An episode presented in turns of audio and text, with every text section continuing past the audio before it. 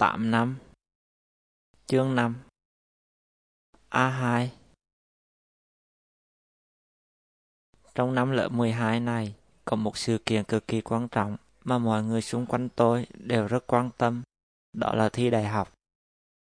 Đây sẽ là kỳ thi quyết định thành quả của cả 12 năm học, và vì là kỳ thi quan trọng nên tôi rất lo, không biết nếu thi rớt thì sẽ như thế nào. Nhưng ngoài cảm giác lo lắng, tôi cũng đang rất mong chờ đến kỳ thi. Tôi muốn biết liệu kỳ thi đại học năm sau sẽ có khối A2.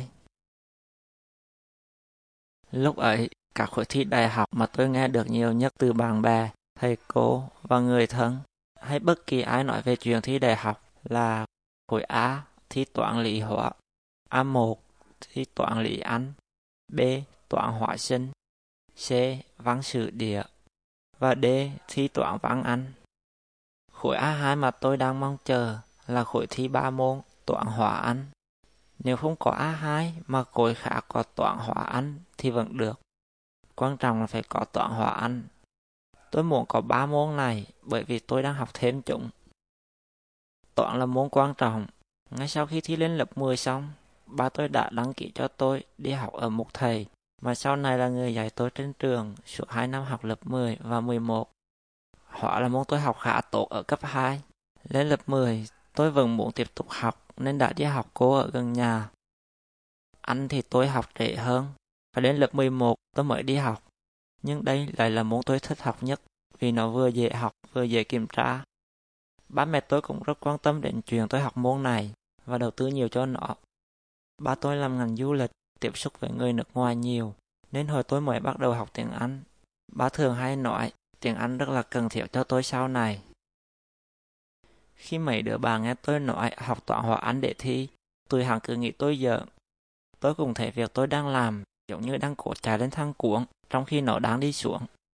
Nhưng nếu tôi làm giống như mọi người, học để thi một khối đang có sẵn, thì tôi không biết nên học khối nào. Bởi vì ngoài mấy môn đang học ra, tôi không thể có môn nào mà tôi học được cả.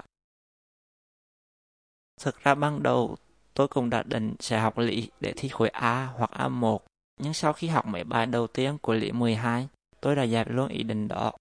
Kiến thức tôi nghe thầy giảng trên lớp cứ như là vào tai này rồi ra tai kia. Càng học, tôi càng cảm thấy mù mờ, không biết mình đang học cái gì.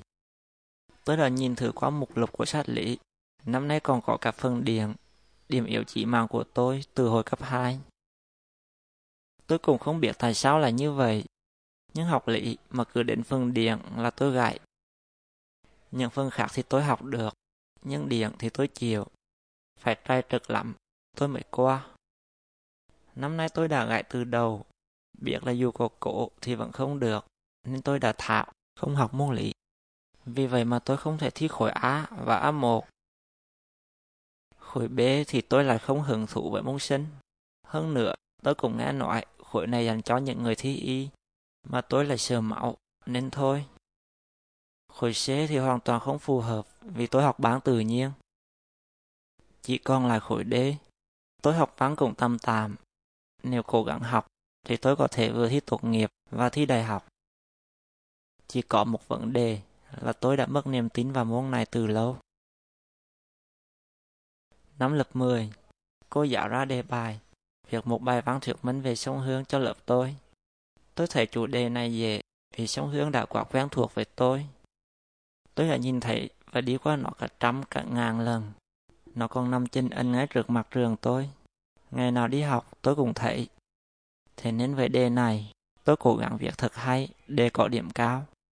Tôi lên mạng để tìm thêm thông tin về sông Hương như chiều dài, nơi bắt đầu, những nơi nó chạy qua, các nhánh sông và điểm cuối cùng. Lúc việc tôi còn tỉ mỉ kể về lợi ích của nó và cả màu nước sống vào mỗi mùa. Bình thường làm văn, tôi chỉ viết được hai trang giấy, nhưng khi viết về sông Hương, tôi phải cần tới hai cặp. Tôi cứ tưởng bỏ ra nhiều thời gian và công sức để việc như thế, thì bài văn của tôi cuối cùng sẽ được điểm cao. Ai ngờ lúc phát bài, tôi hụt hận vì trong ô điểm là con số 3 màu đỏ đậm. Kể từ lúc đó, tôi không tin vào cách chấm điểm của môn văn nữa. Nó không chắc chắn như mấy môn còn lại. Vậy nên, thà tôi học ba môn mình thích và hiểu, rồi chờ đợi xem người ta có thêm khối thi mới trong kỳ thi đại học sắp tới. Còn hơn là cứ chật vật học những môn mình không thích. Mặc dù tôi cũng không chắc là người ta sẽ thêm khối mới, nhưng tôi vẫn muốn đánh liều. Nếu người ta thêm một khối mới thi toán hóa Anh, thì tôi sẽ được thi đại học bình thường như những bạn bè khác. Còn nếu không, lúc ấy tôi cũng không biết phải làm thế nào. Tôi cũng tình tới trường hợp người ta thực sự sẽ thêm khôi mới, nhưng sau đó tôi là thi rớt. Tôi rất sợ nó sẽ xảy ra, nhưng nếu nó xảy ra thì cũng tốt, ít ra tôi sẽ không thể bức rứt vì đã học những môn mình thích.